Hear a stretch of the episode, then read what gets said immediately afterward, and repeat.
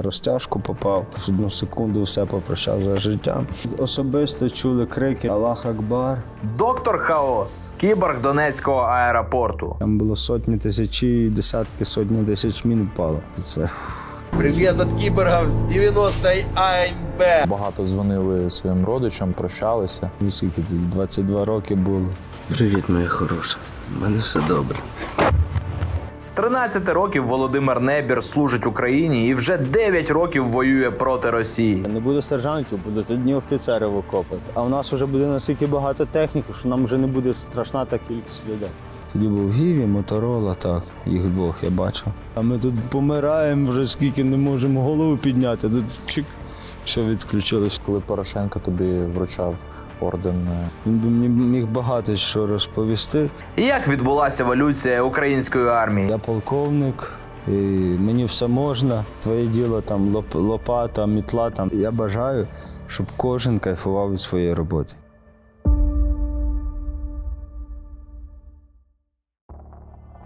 2014 рік. Початок війни з Росією. Одні з найзапекліших боїв відбувались за Донецький аеропорт. За стійкість та безстрашність українських захисників аеропорту назвали кіборгами. Адже, попри значну перевагу ворога, наші збройні сили боронили його цілих 242 дні. Наш сьогоднішній герой Володимир Небір, киборг Донецького аеропорта і один з останніх українських військових, хто виходив звідти. Знайомтесь, доктор Хаос. Для своїх він доктор, а для чужих хаос. Один з найкращих картографів у ЗСУ. Бойовий медик, десантник та гранатометник. Під час боїв за аеропорт Володимир отримав струс мозку, але все рівно продовжив битву.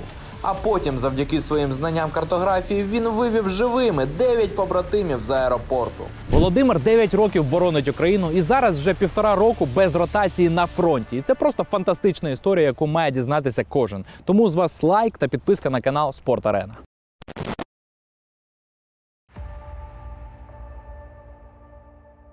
Ми зараз спілкуємось в церкві, такому концептуальному місці. Ти віриш в Бога? Так? Я така фраза чув від військових, е, що в окопах не буває атеїстів. Щось в цьому є? Коли я задумувався про Бога, е, взагалі, коли я вперше попав на війну, особливо пам'ятаю яскраві моменти в січні 15-го року- року, коли ми штурмували е, Донецький аеропорт. От.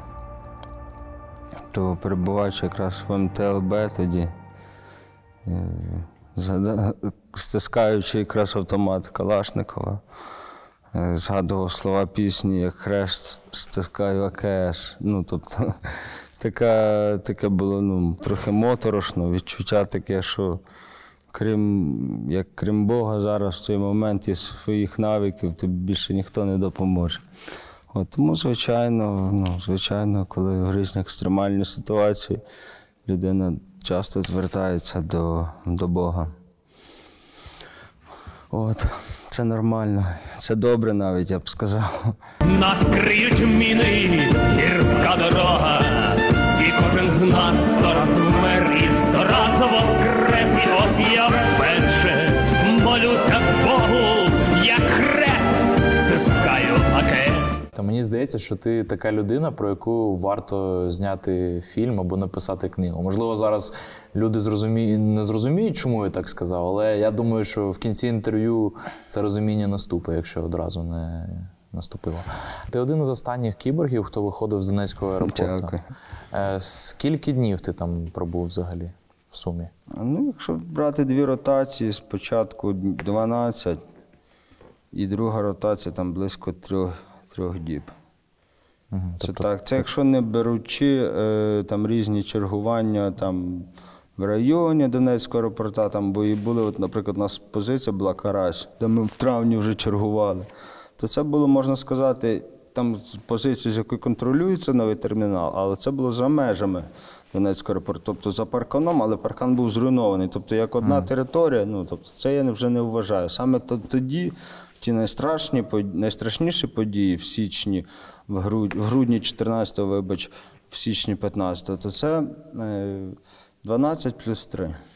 Ти три місяці проходив навчання перед аеропортом, і потім ваш е, командир вас зібрав і сказав: хлопці, ви їдете в таке місце, що туди можна заїхати під обстрілами і виїхати теж тільки під обстрілами, що спокійно туди не заїдеш і не виїдеш. І він сказав, що ви маєте право відмовитись, що нікого, Це правда. що нікого не змушують. Це правда. І багато людей Жоден. з, Не з вашого підрозділу жоден. Е, Жоден, так. Потім були вже коливання, вже в, ну, я бачив, взагалі маю на увазі е, перед е, штурмом Донецького аеропорта, як на той час полковник Мойсюк, зараз заступник головнокомандувача, особисто був колоні, в голові колони в першій машині, в бронемашині сидів і закликав хлопців ну, вантажитись, щоб брати штурмом Донецький аеропорт. Ну і багато хто після першої ротації, знаєте, відмовлявся, ну, боялись за своє життя. Ось і приходилось з цим вони підставляли тих хлопців, які ще були не обстріляні. Звичайно, ну інші маю на увазі, прийшлось комплектувати цю колону, наприклад, іншим підрозділом.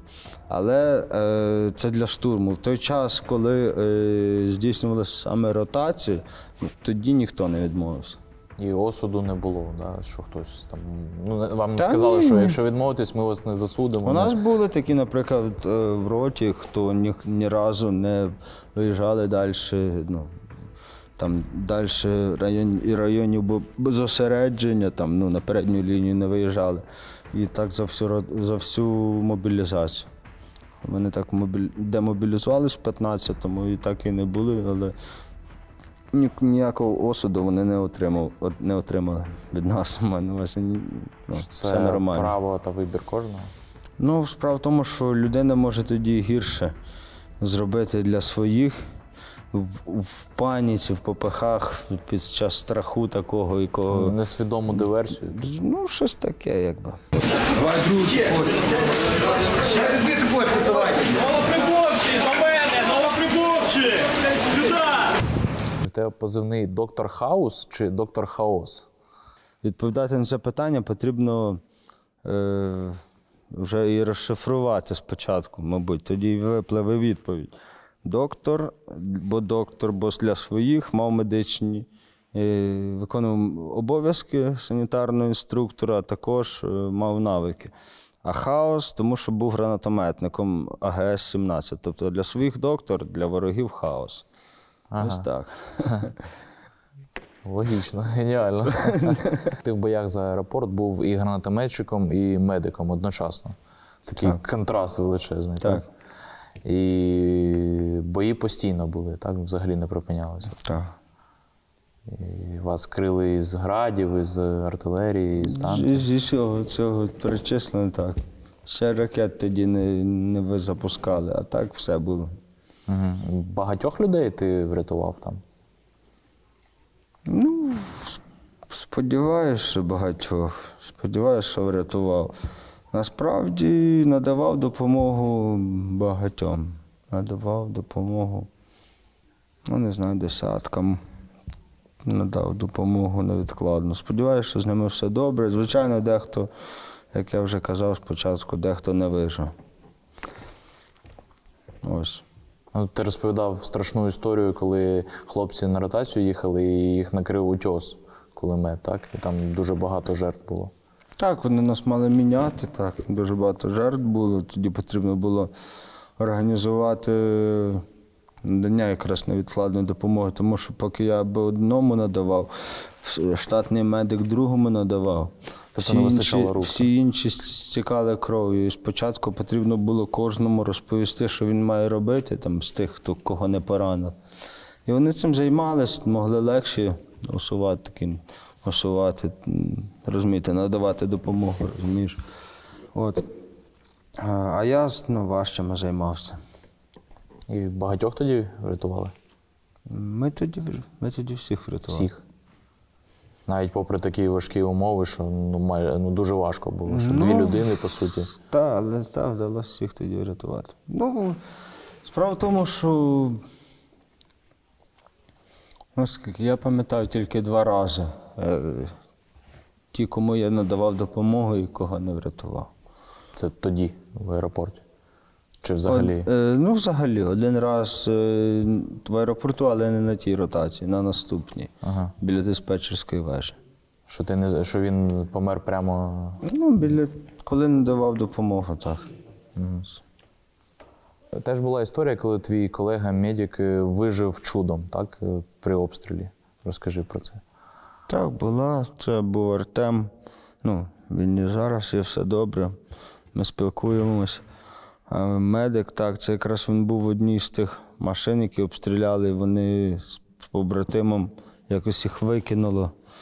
З броні скинули чи як. Я там деталей не знаю. Я знаю, що вони, коли випали з машини, то їхніх побратимів розстріляли ось цим утьосом. А їм вони б лежали на землі, щоб їх в, тепл, в тепловізорі не побачили. Е, Вони будували зразу зі стіну е, зі снігу стіну таку невеличку, з якої могли заховатись. Перелазили на край, знову будували, знову перелазили на край, будували, будували, і так, поки не е, заховались за укриття, після яких вже могли ну, спокійніше повсти. І так врятували своє життя. Хоча були поранені, ну Артем точно. Ну, загалом е, ЗСУ боронили аеропорт 242 дні. Росіян було набагато більше, і сили були на рівні. Як е, ти сам собі пояснюєш, за рахунок чого вдалося стільки тримати, героїчно тримати? Безумовно, за, я, я як людина військова бачив безумовно грамотну побудовану оборону з нашої сторони, якщо нам вдалося в будівлі, яка не призначена для таких фортифікаційних е, задач, використовувати її як форт- фортифікаційну. От. Е, також. Е, Безумовно, той дух, який в нас був, ну, це показало і зараз. Ну, показало ну, не тільки українцям, українцям, яка є українська армія, й всьому світу. І от то, що наш дух, це він дуже багато вирішує в цьому. Там також з цим проблем, в принципі, не було ніяких. Е, Ось. Ну і звичайно, знову ж таки, це частково і зачіпає перше питання. Була побудована оборона, а саме е, з великою кількістю артилерійської підтримки, підтримки артилерійських засобів. Ось тому, тому що без артилерії. Ось тому дуже часто такою або навпаки е, великою силою там в лоб багато артилерії, або інколи хитрощами там вночі над ранок, коли туман теж проривав, прорив- проривались тихенько, але на великій швидкості, без фар, без нічого, там на БТРах, на МТЛБ. Ось і так е, здійснювалася ротація там Донецькому аеропорту.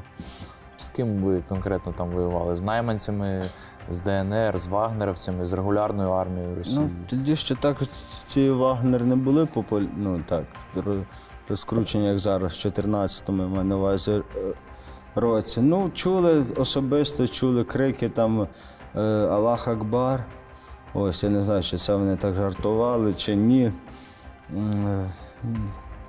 В будь-якому випадку Типу, це що, були смертники? році- будь-якому. Я маю на увазі, в будь-якому випадку це були росі... росіяни, тобто без Росії, там би проти нас ніхто б не воював, розумієте. Все одно кістяк це Росія. Інструктори, офіцери це, це все Росія. В аеропорту під час першої ротації ти контузію отримав. Перше, так, ну це мене мішком прибило е, з піском, упав на голову. Через хвилю вибухову, так? Е, ну, так, снаряд попав, та, танк влупив, розірвало е, ну, нашу Трос. позицію, так. Е, і мішок з піском прилетів в голову, впав. Такий струс мозку. Каска врятувала. Струс мозку був, так. Але прийшло, не, нема, не, не було змоги залишити Донецький тоді аеропорт, тому що в нас тоді проблема була з гранатометниками. Чому? Тому що якраз той сектор, як, е, який я тримав з АГС, ось е, там фактично я був прив'язаний до того сектору. Тобто інший вже там у нас не було людей, які можна було мене замінити. І тому через це я зважив, що трошки переб'юсь там на позиціях, так ти дуже активно не буду воювати там добу. Але краще я залишусь, щоб, щоб допомогти. Тобто, навіть попри контузію, ти день відпочив і продовжив. Ну, можна сказати, відпочив. Ну, я зразу після того зразу приліг е, декілька годин, ось поспав. Ну, а потім вже зразу в бій. Але це була не так контузія, як струс мозку, як череп, ЗЧМТ, закрита черепно-мозгова травма. Тому що всі симптоми вказували на це. Контузія це вже була під час другої ротації. Е, в цьому. Але знаєте, ми військові, ми буває до десятка, то й більше контузій за службу отримуємо кожен. Наші друзі з фонду Favbet Foundation передали для ЗСУ вже більше ніж 70 авто і продовжують це робити. Окрім того, Favbet активно підтримує український спорт і наразі є партнером сіми українських футбольних клубів. А ще на всіх нових користувачів чекає бонус 4,5 тисяч гривень та додатково 100 фріспінів. Шукай в закріпленому коментарі під цим відео. Ніхто не забере нашу пристрасть. Ми повернемось на трибуни в рідних містах. Фавбет. Підтримуємо український футбол. Наразі Володимиру Небіру 30 років. Він пішов з дому у 13 і саме з того часу на службі. Спочатку військовий ліцей та інститут, потім армія та війна. У жовтні 2021-го у Володимира народилась дочка. З того часу він досі без ротації і продовжує боронити нас з вами.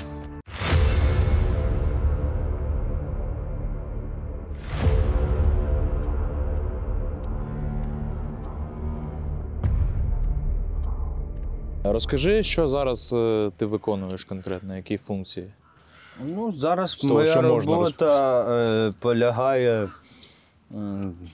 з використанням, е, використанням навігаційної апаратури на полі бою, використанням картографічних сервісів. Це і веб-картографія, і паперові карти, топографічні карти, аерофотознімки, аерофотокарти, фотосхеми. Це все мій напрямок. Ось. І як це працює, якщо можна коротко? Ну, враховуючи, що ми використовуємо найсучасніші методи, зокрема, от якщо взяти ту ж саму супутникову комунікацію, то це працює через роботу спутників, через прилади, які в нас є. Ми бачимо, де знаходяться наші підрозділи в реальному часі, можемо їх відслідковувати, можемо з ними через супутник спілкуватися. Також це масове використання конкретних навігаційних засобів. От, тобто люди вже бачать, ну, мають очі військові. Вони бачать, що відбувається навколо них. Вони можуть там зразу характеристики місцевості зняти, можуть відстань, наприклад, поміряти. Я, я кажу за навігаційну апаратуру. Тобто, ну, такі передові сучасні методи ну, забезпечення бою. Тобто, якщо так коротко сказати, то ти можливо допомагаєш координувати е, місце знаходження військових, і щоб генштаб теж це розумів. І допомагаєш військовим розуміти ну, взагалі геолокацію їхню. Якщо так коротко. Це, в загальному можна, та, можна і так сказати. Це одна з, одна з таких функціоналу мого. Е, Насправді мені цікаво, що ти зараз скажеш, е, тому що знаєш, активно зараз люди, е, люди кажуть, що вони втомилися. Ось враховуючи, що ти півтора року без ротації, ось що, що ти можеш сказати людям, які вважають, що вони втомилися? Ну, я, я теж буваю втомлююсь. Ну, хлопці з мого підрозділу теж втомлюють, втомлюємось. Стараємось знаходити якось якусь розраду, ну, маючи на увазі в вигляді спілкування хоча б з своїми близькими. Там, ті ж, я не знаю, там, організовуємо той же відпочинок на місцях, щоб можна було, не знаю, хоча б там якийсь там день чи два відіспатися там із новими силами, хоча б фізичними. От, е, далі ну, робити свою роботу.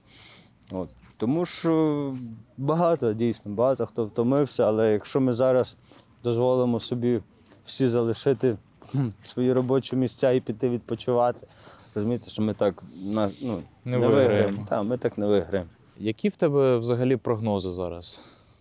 Ти нещодавно анонсував, що буде загострення біля Куп'янська на Харківщині.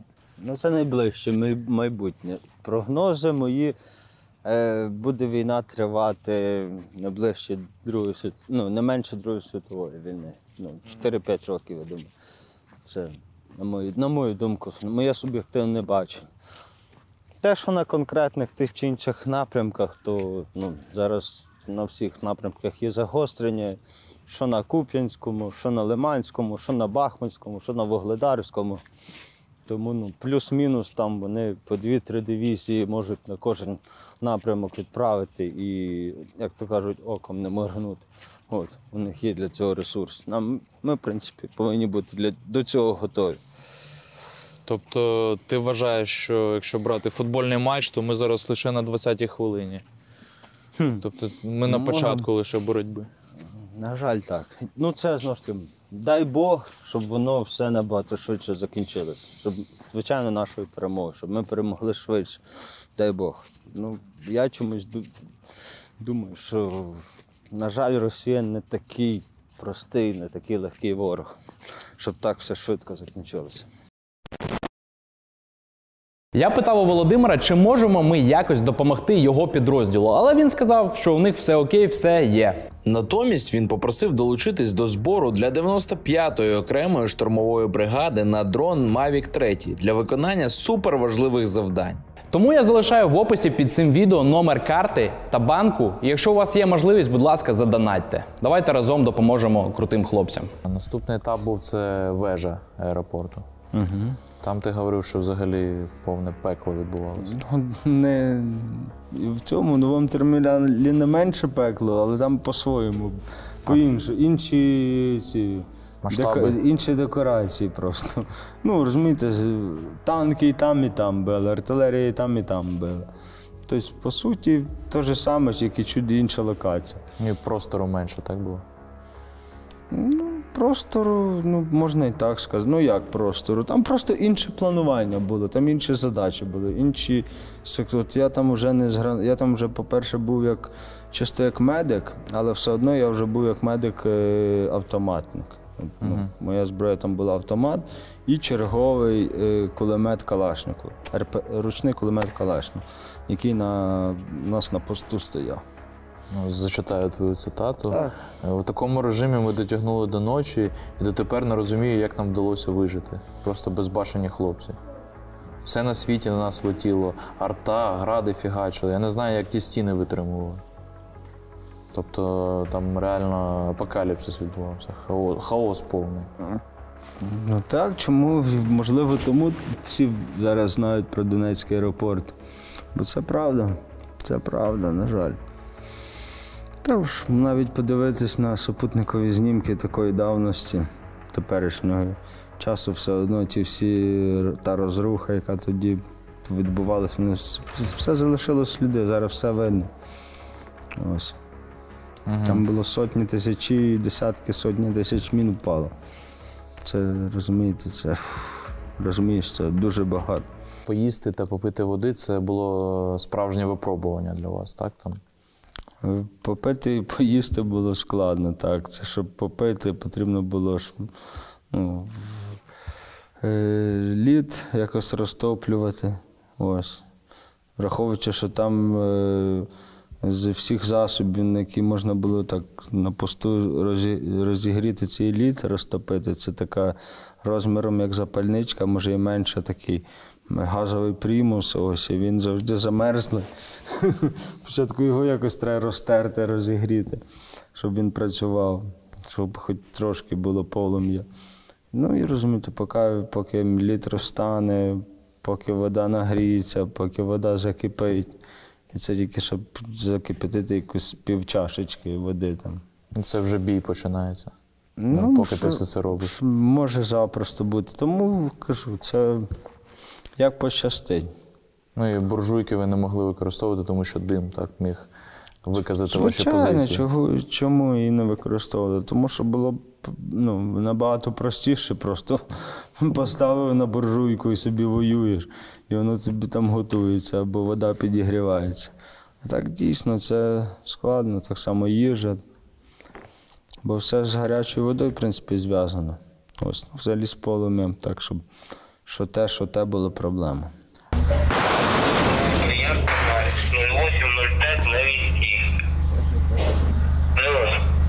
08 доктор Хаус. Да, зараз буде.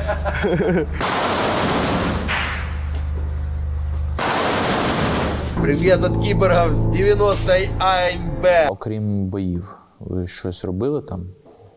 Ну і відпочивали. Коли вже сили не було, щоб ну, там, декілька годин в добу треба було спати, щоб мати сили на наступний день зброю тримати. Ну, не факт, що це було вночі. Ну, кому як попадало. Ну, старались так, щоб якщо хтось відпочиває, то інший хтось, щоб був весь час на посту. Ну, я знаю, що ви теж провокували сєпарів, співали гімн дуже гучно, так? Різні ну, пісні. як провокували? Можливо, ну я думаю, вони чули, тому що недалечко зовсім були. Ну, не скажу як провокація. Це ми не- більше для них співалося, як і для себе. Щоб зарядити. Ну, Звичайно, щоб тримати себе в тонусі. Так. Об'єднатись. Те, те, про що я казав, що дух, дух він додає сили.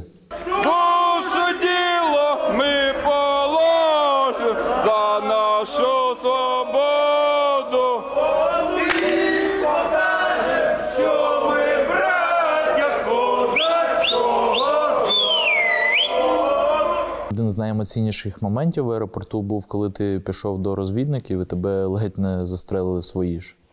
Е, Ну, це було як до розвідників. Це я йшов разом з розвідниками. У них була задача на той час встановити зв'язок з, е, з однією з наших ну, будівель, з будівлями, які були там займали наші хлопці. Принаймні повинні були на той час займати. Ось. І так як е, вони нікого там не знали на тій будівлі, вони прийшли, а знали ну, мене з диспетч, що я був на той час з диспетчерської вежі. І там їхній старший, ось позивний окунь, він мене знав. І прийшов і запропонував піти туди, встановити з ними зв'язок. Звичайно, що я не міг відмовитись, і ми пішли. Ну і для того, щоб, скажімо, не провокувати, е, щоб не загострювати ситуацію, розвідники там позалягали в траві. От, а ну, домовили, що там за конкретним там сигналом, таким як напівсвистом, то потім я з ними вже знову встановлю зв'язок, якщо все успішно прийде. І я е, подумав, що щоб таки не напружувати ситуацію, опустивши так е, автомат на шию, щоб було видно, руки піднявши вверх. І з кожним кроком в темноту, пішовши на цю будівлю, невідомо кажуть, чи там були наші чи ні. Тому я і кричав, що доктор Хаус, РВП, рота вогневої підтримки, в якій я тоді був, не стріляйте, доктор Хаус, РВП, не стріляйте. І виходить, е, дуже страшно, звичайно, було, тому що ніякої гарантії там не було, що там були наші. І вже почув десь, десь метрів 30, почув голос темноти. Стой на місці. Ну, російською ще не ставало легше, тому що російська, я думаю, ну невідомо, що дуже страшно, аж трусило так і голос темноти. Хто в батальйоні начмет? Я такий, о, все перемішалось. На той час це був мій начальник, покійний Саша. От, а я не міг згадати його прізвище, кажу, такий, кажу, клоповухий, в нього вуха великі, його називають клоповухий. Він каже, добре, добре, підходь ближче. Там я... Це був голос покійного Адама, до речі, він тоді старший там був. Це був командир взводу снайперів. Він, він там був старший на тій пожежній частині, де я мав встановити зв'язок. Ну і Е, коли вже почали виходити, там і вже своїх я пізнав, своєї роти, вогневої підтримки вже. Е, Вони мені тоді цигарку дали, е, за яку я за одну тягу с- скурив, тому що дуже страшно, кажу, такий був страх. Якось таке якесь полегшення трохи тоді вже було, коли вже їх побачив. Ну і ще тоді це все не закінчилося. Ще тоді, вже коли повертався сам на диспетчерську вежу, на розтяжку попав. Там чи відсирів запал, чи замерз, чи чого не спрацювало, тільки запар, запал спрацював. Основна бойова частина не зривалась, теж тоді в одну секунду все попрощав за життям. Став мокрий в одну секунду. Ну, слава Богу, не спрацювало. Мені зараз розповідаєш, що мене, у мене аж самого мурашки по тілу йдуть. Найзапекліші бої за аеропорт відбувались у січні 2015-го. 20 січня окупанти підірвали колони, які тримали перекриття аеропорту. У цей день загинув 51 військовий ЗСУ. І вже 23 січня під загрозою смерті бійці 90-го окремого аеромобільного батальйону вирішили покинути руїни аеропорту. Привіт, моя хороша. У мене все добре. Привіт, моє золотко. У мене все добре.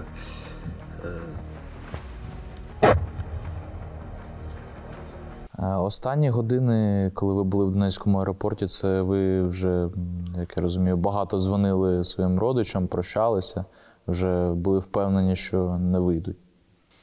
Ну, впевнені були чому, тому що вже з кожним, як сказати, чим більше часу проходило, тим ми до такого висновку доходили, тому що дуже багато машин, які виїжджали за нами, бронемашин. Вони всіх, всіх або оточували, брали в полон, або розстрілювали просто з артилерії, зі всього іншого. І тому ну, не було такої. Звичайно, ніхто не хотів залишати позиції, але вони вже наскільки, ну, наскільки вже їх було багато, і наскільки нас повністю вже оточили, що кажу, ми вже їхні ну, крики чули. Тобто ми вже дуже близько були. А чому ще ну, не було такого, як сказати, Спочатку не було навіть кажу надії, тому що е, ні в кого б і в голову не прийшло, що можна просто було звідти безпечно добратись до наших позицій. Чомусь це здавався такий план виходу, таким, ну, таким нереальним, фантастичним.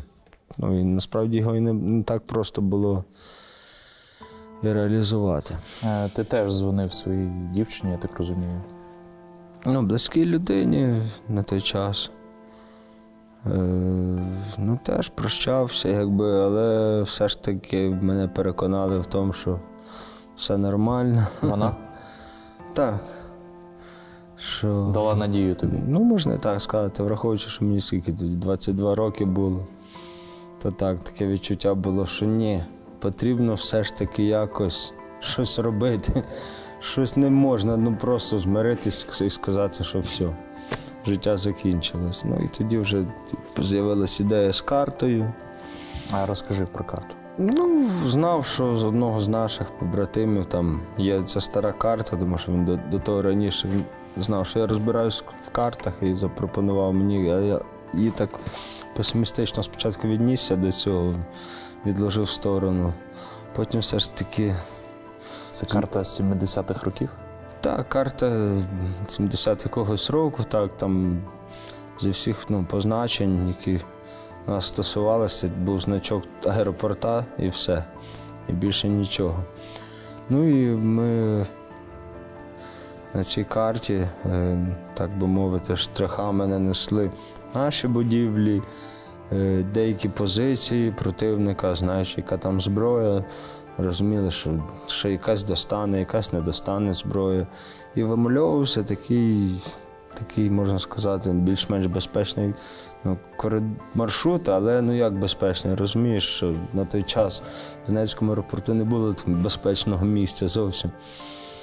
Ну і Е, Можна сказати, що ти співставив карту 70-х років і те, що ви знали про те, що відбувається навколо зараз. і- так, і плюс з телефона будівлі, ну тобто на фотознімку, ну в телефоні, Google карт. А з карти дивилися. Так, ось. Як зараз виглядає. Отак, співставили оце все з обстановкою, так, хто де знаходиться. І така намалювалась така, такий маршрут. Коли ти працював з картою, дивився, коли виходити, який, наскільки ти розцінював ризик, що ви можете вийти до сепарів ну, на, на ваші позиції? Е, ну, в мене практично не було такого е, Сумнівів. сумнівів, що ми можемо до них вийти. Тому що я розумію, куди куди, куди ми йдемо. Я, ну, я, я знав, куди ми йдемо. Але було дуже страшно, тому що, що нас помітять і що нас просто розстріляють серед взльотки. Закидають мінами. От, от тому було дуже страшно. Але ну, я знав, куди, куди ми йдемо, в напрямок був відомий. Зібравши поранених, на той час це там у нас вже було троє. Один з них він ледь ходив. Е, Рахман, позивний у нього. Він був начальником розвідки тоді 81-ї бригади. Ось він в мене на плечі був. Ось так, ну, кульгаючи, ми, ми з ним внизу вже знали. Ну, не тільки з ним, і всі решту, крім нас двох ще восьмеро хлопців були, виходили тоді.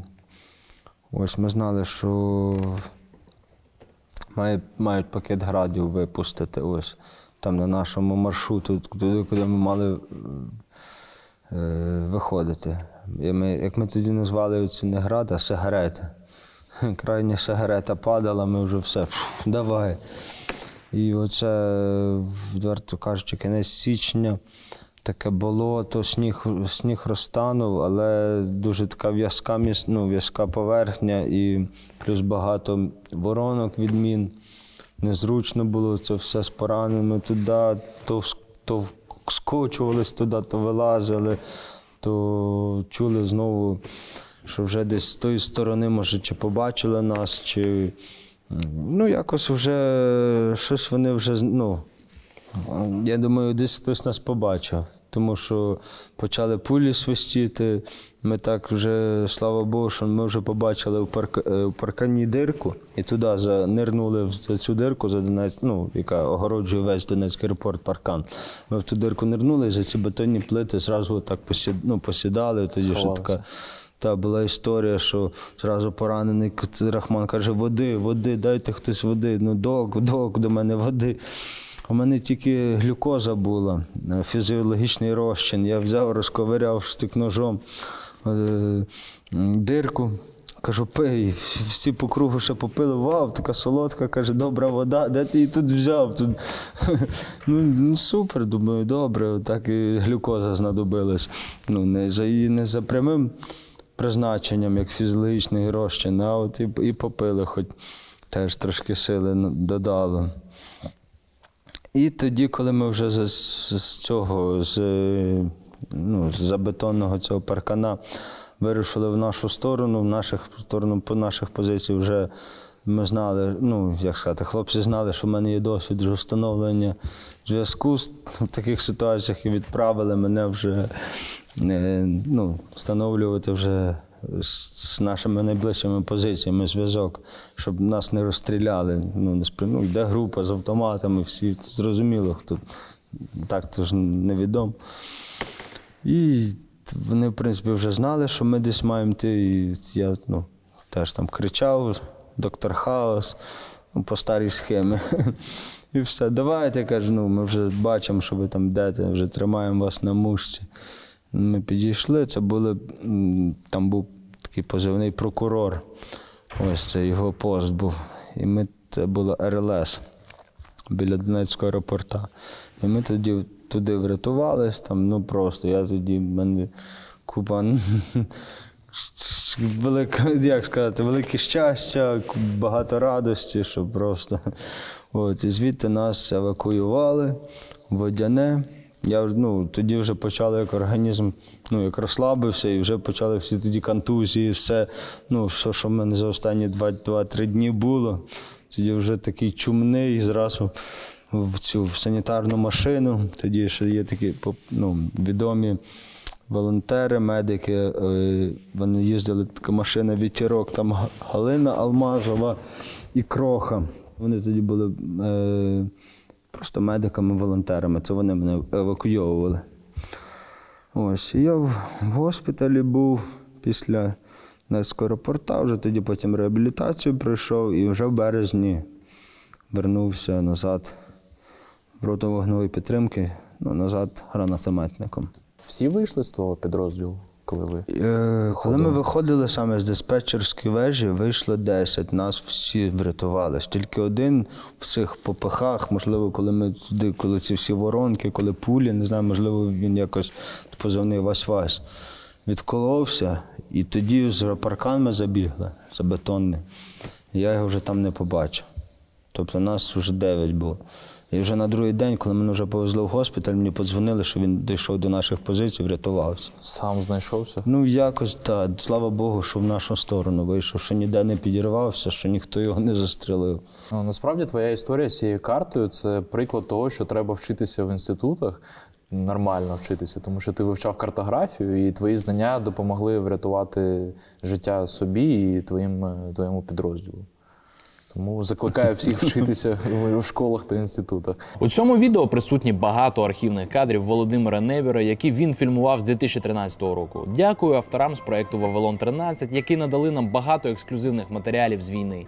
До речі, вони зробили дуже атмосферний фільм Зошит війни, який побудований на живих відео військових, які вони знімали у бойових умовах. Подивитись його можна на ресурсі TagFlix. Посилання в описі під цим відео. Техніку, яку зараз нам дають, вона сильно змінить е, хід подій? І чи і друге питання: наскільки сильно додадуть нам наші військові, які зараз вчаться за кордоном, якраз на користуватися цією технікою? Безумовно, вона дуже сильно впливає на хід ведення бойових дій. Ну, розумієте, чому нова техніка, нова зброя, нові технології, взагалі її кількість, сама фактична наявність, це вже все міняє. Тобто, або ми тут можемо, так, ми тут можемо е, використати там радянські міномети там, в кількості там, трьох штук, чи ми тут можемо використати радянські міномети в кількості трьох штук, там одного танка Леопарда і ще чотирьох там М3 сімірки артилерійської установки. Розумієте, зовсім інша тоді ситуація на полі бою. Ну, чули, мабуть, що кажуть, бо, боги війни це артилерія. Дуже багато вирішує. Желізний кулак, щоб пробити будь-яку оборону, танки дуже важливо. Щоб ці всі операції прикрити з воздуха, перед тим нанести бомбардувальні удари, авіація дуже важливо. І так, куди не глянь, дуже важливо. Ось тому немаловажно. Щоб цим всім управляти цими видами зброї, безумовно, пройти потрібно якісну підготовку. Ось не, не просто дали якби з собою, як то кажуть, е, методичну методичку, по якій потрібно навчатися і навчатися. Ні, потрібно, щоб це люди, які з цим працювали, з тими видами зброї, щоб вони і, і навчали і наших бійців. Продовження цієї теми. У нас е, нам дають техніку, у них техніки все менше і менше, але людський ресурс. Вони готові віддати, ну вже віддали 200 тисяч людей, можуть ще спокійно стільки ж віддати. Ми стільки не можемо. Ну, для нас кожен солдат е, важливий, кожне життя. Ну, будемо, як знаєте, у нас так, ми ну, в нашому підрозділі так точно. Я маю на зараз, увазі- і, е, перепрошую, зараз в- ну, в окопах там в основному солдати, сержанти. Е, Не буде солдатів, будуть сержанти, офіцери. Не буде сержантів, будуть одні офіцери в окопах. Розумієте, до чого я веду? Що м, яка, ви- випливаючи з тої ситуації, яка вже буде, будемо так і діяти. Я маю на увазі, що чи може кількість техніки е, здолати кількість е, людського ресурсу? Технікою здолати цю величезну кількість ресурсу. Ну, у нас є розрахунок на це, ми на, це і надіємося. Ну, що рано чи пізно. якісна техніка Що? переможе? Так, що рано чи пізно, от якраз у них от, е, уж, ну, ну, дійде до того, що в них не буде вже такої техніки, ну, я маю на увазі там більш-менш сучасних зразків озброєнь. От, що лишаться тільки люди. От, а у нас вже буде настільки багато техніки, що нам вже не буде страшна та кількість людей. Напевно, ви чули сотні різних версій щодо відходу українських військ з аеропорту, починаючи від експертного аналізу, це Порошенко здав аеропорт, і закінчуючи думками, аеропорт вже був у руїнах, і подальша його оборона не мала жодного стратегічного сенсу. Але ж що було насправді? Я впевнений, що ми там захищаємо всю Україну. Здамо Донецьк, ворог буде в Борисполі, чи в Гостомелі, чи у Львові. Я не маю жодного сумніву. Ми звільнимо аеропорт. Ми звільнимо Донецьк. Ми звільнимо Крим. Оце наша земля. І ми відбудуємо аеропорт.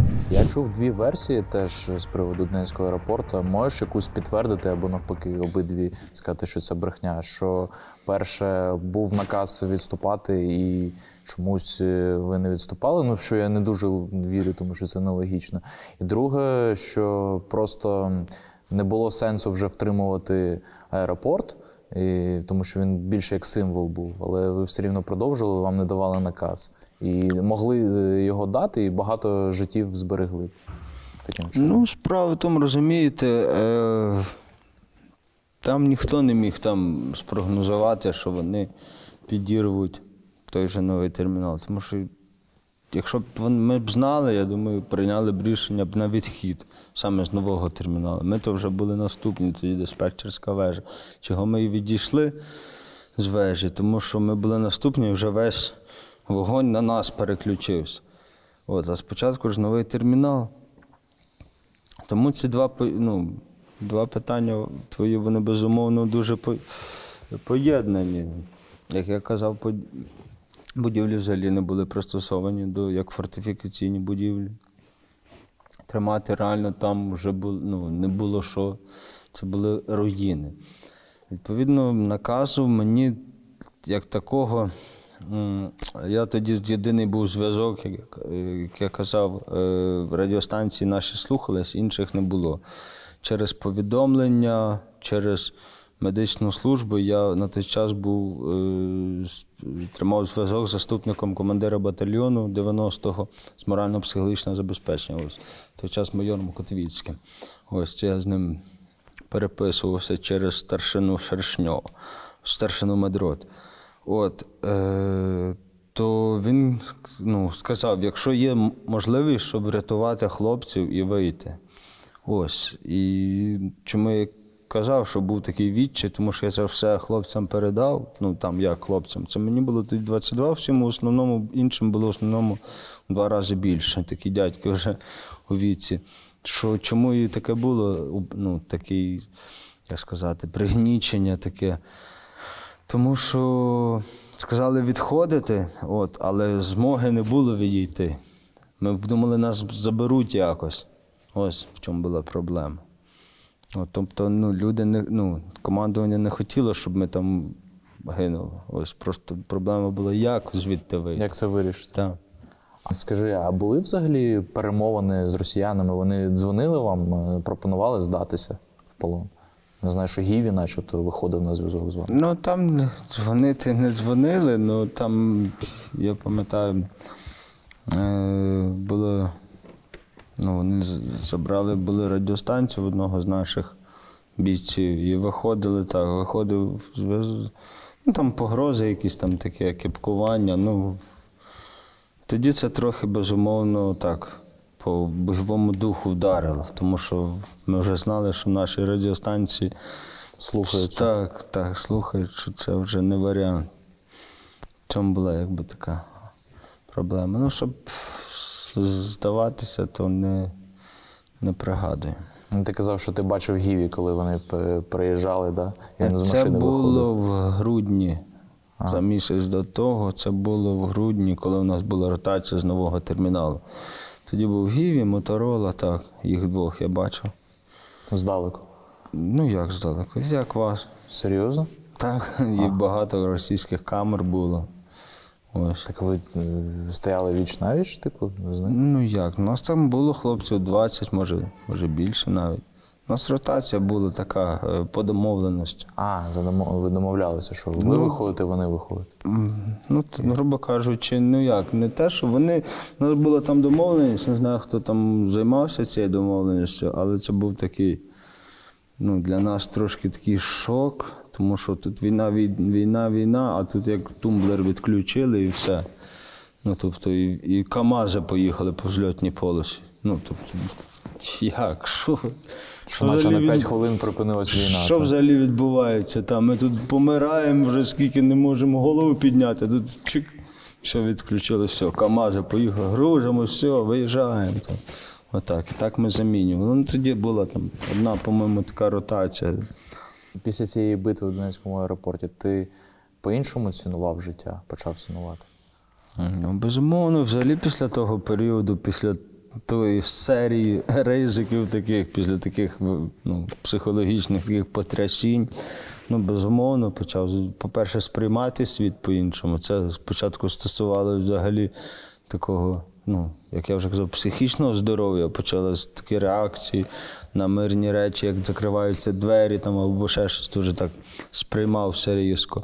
Але з часом це прийшло, бо так само не міг більше року в метро заходити в Київ, тільки на зем... ну, по... в автомобілі тільки пересувався.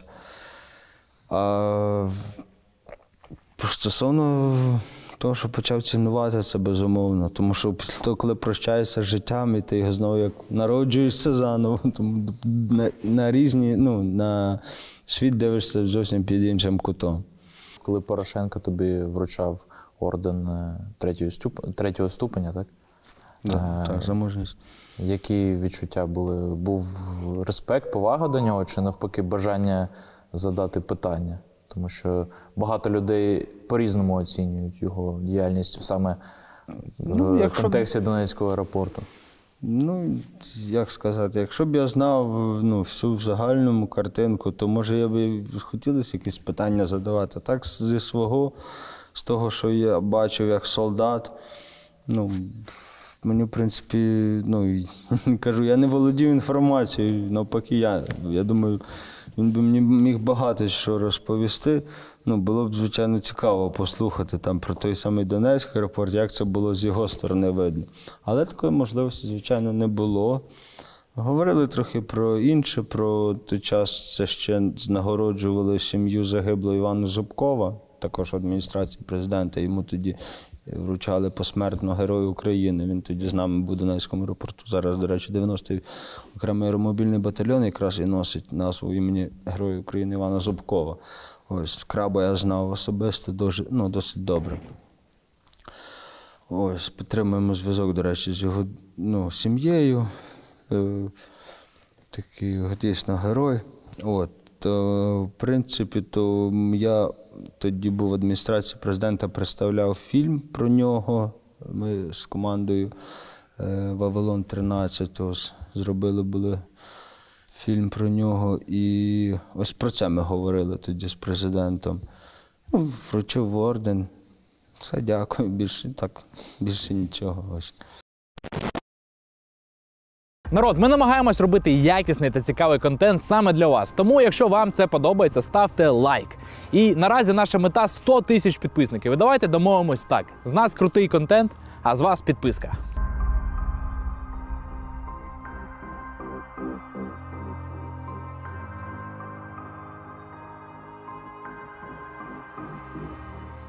Знаю, що був е, ще якийсь урочистий захід, здається, День Збройних сил.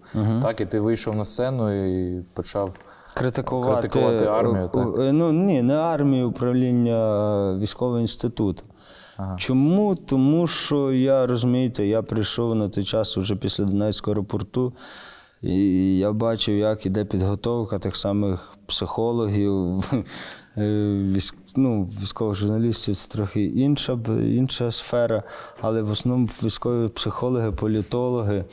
е, Було купа питань. Е, ну, звичайно, звичайно. І навіть не через не в цьому була проблема найбільша. Була проблема найбільша це в корупції і в відношенню до курсантів.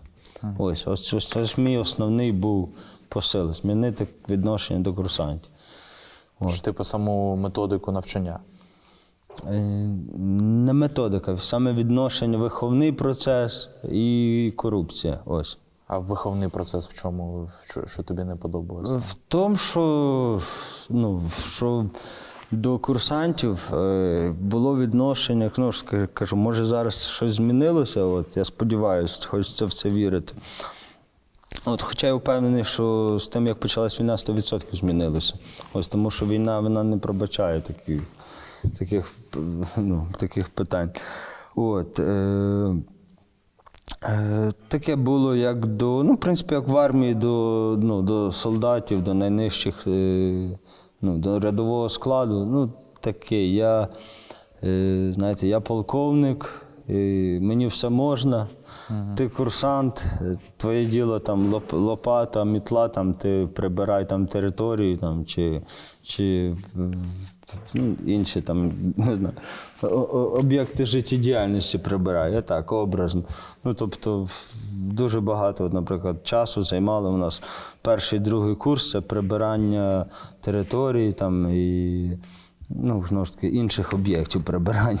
Ну, тобто прибирання, розумієте? Ну, Мають готувати до іншого взагалі. О-. Ось це в цьому і кажу, і знову ж таки, і відношення. Тобто, ну, не, не було такого, як е, щоб я прийшов ось на ну, став курсантом п'ятого курсу, і я бачив, як відносяться до мене, як відносяться до інших курсантів. Це була зовсім велика різниця. От, і це мене дуже, ну, дуже так гнітило, дуже ну, був такий внутрішній процес, протест, що як так можна, ну, всі ми, всі ми такі самі військові, всі ми будемо офіцерами, а таке відношення до них. Ось так. Ну, корупцію, думаю, самі розумієте, думаю, можна не розповідати. А ось зараз, наприклад, якщо порівнювати то ти курсантів, порівнюєш, а саму самі збройні сили. Еволюція відбулася. Та, звичайно, генералів. ми б, ми б тоді ми б не змогли б, ми б не змогли б стримати Росію. Тому що воно б не працювало. Ми просто ну, ми, ми були б такою самою армією, як і Росія, якщо б не змінилась би Україна з 2014 року. Ну а ось які головні відмінності ти можеш. е, Це зовсім інша армія, це зовсім інші погляди. була більше теоретична, Ін- так?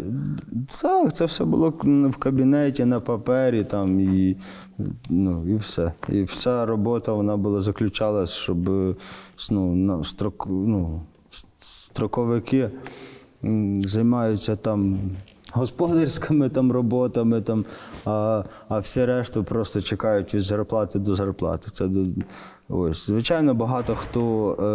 Е, хто їздив, е, ну, багато підрозділів, які е, е, використовували в цих в миротворчих контингентах. От там вони набирались досвіду. Уже вони дуже багато офіцерів, хто тоді, хто був в нульових десятих роках в контингентах миротворчих, то вони вже стали кістяком і ну, людьми, які нас переносили досвід вже нам в АТО. Вже від них ми вчились. Ну і зараз навпаки, ви вчите тих, хто зараз приходить. Ну так, так. що, і цей су- процес він так іде, йде. І звичайно ж кажу, воно би не ну просто воно б ми просто провалили би повністю все, якщо б були б ті люди, якщо б була б та система. Тобто, ну Для тебе зараз е, армія, служба в армії це вже як робота, да? Ось як говорять військові, ми на роботі, ми працюємо. ну так, то для всіх, в принципі, як робота.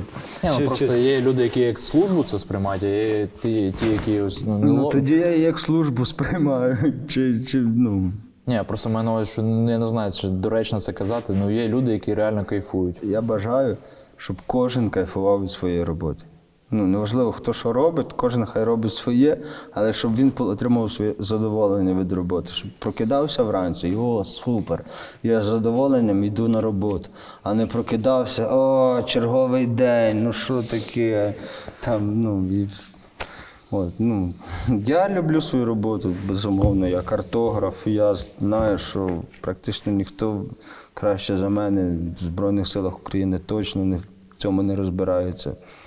І наступні ну, мета це за кордон, це вчитись ну, там, перед, ну, отримувати досвід в військах НАТО от, по своєму напрямку. Ну, тільки так, тому що тут вже все. Тут вже в Збройних силах України вже, ну, вже максимум. Ти досягнув. Вже далі так, вже тільки за кордон. Ну, генерал може. Ну, для того, щоб стати генералом, треба знову ж таки, це вже ж кажу, не, не той час, коли можна просто відвчитись, відсидітись, просто дочек, дочекатись. І я навіть якщо б так можна було б, я б чесно б так не хотів. Не твій, пля- не твій шлях. Ну, мабуть, ні.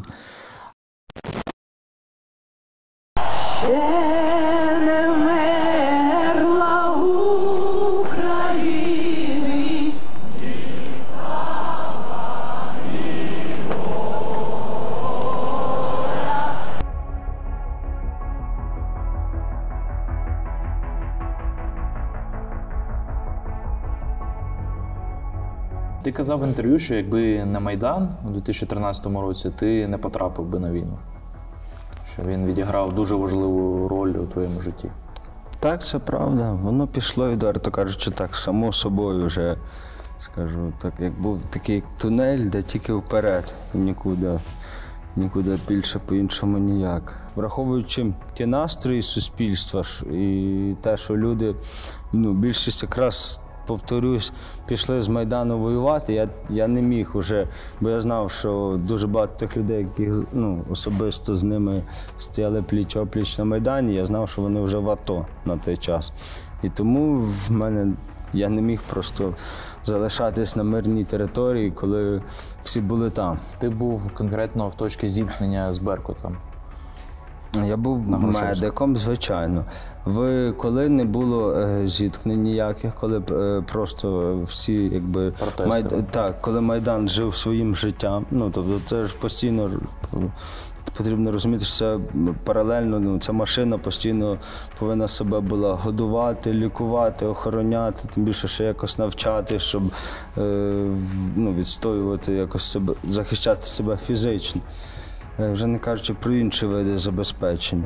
Але коли е, будь-які заворушення вони е, ну, загострювались, події, якщо події в вигляді сутичок якраз беркутівцями та з внутрішніми військами, то звичайно я був вже там, де це відбувалось, тому що координувати на радіостанції могла там, знаєте, така тендітна дівчинка.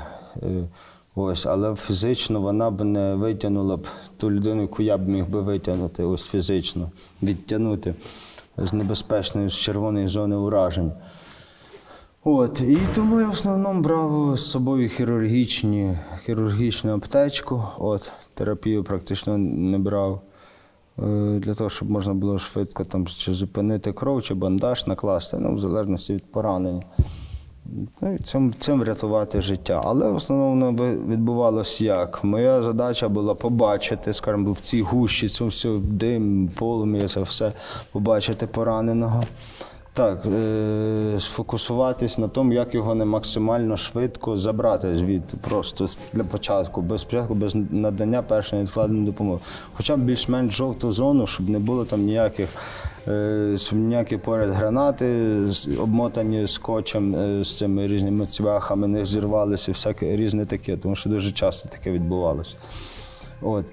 Це я брав просто е, будь-яких поряд, хто стояв, трьох людей, щит, зразу під на щит цю людину поранену. І ми зразу переносили туди, де більш, в основному, де більш могли стаціонарно розгорнути якийсь пункт першої, надання першої невідкладної допомоги. Ось, ось така, в основному така була робота. Тебе теж поранили. Там? Ну там було то такий осколочок, там залетів в ногу, там трохи кров текла. Ось ну там спереді, е, в нижній частині ноги, якщо так е, словами. Е, Ну, трохи там надихався цих отруйних різних сльозотечивого газу, там трохи пекло, ну, ну там Органи. орган, ну, стравохід чи що там, чи ну, воно з, рід, е, з рідинами, знаєте, воно все змішується, якось там чи хімічний був опік. Я так особливо відверто кажучи, тоді до, так не лягав нікуди стаціонарно. У мене там знайомі лікарі, мене е, мазь, не пам'ятаю, яку там я пропив. Нормально все закінчилось, слава Богу. Багато смертей бачив і багато було випадків, коли не вдалося, на жаль, врятувати життя. Ну, на Майдані насправді небагато. Можливо, там і були такі е, хлопці, дівчата, які по- потім померли, але я про це не знав. Дуже сильно тебе вразило, ну не вразило, а дуже сильно емоційне враження було, коли першу смерть побачив на Майдані. Коли на Майдані так. Це на Грушевського було Сергій. По-моєму, Сергій Ніго- Нігоян, якщо не помиляю. Ну, не пам'ятаю, чи він перший був взагалі на Майдані загиблий, але на моїх очах він перший загинув. Це коли намагались там. Забув, як його Петрович. Петрович намагався його хірург е, врятувати, реанімацію проводив, але не врятував.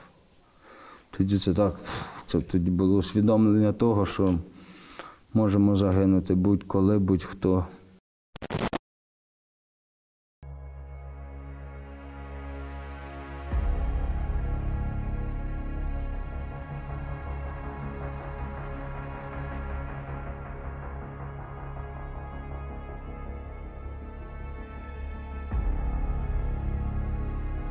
Ти скажи, чи був у тебе в житті спорт?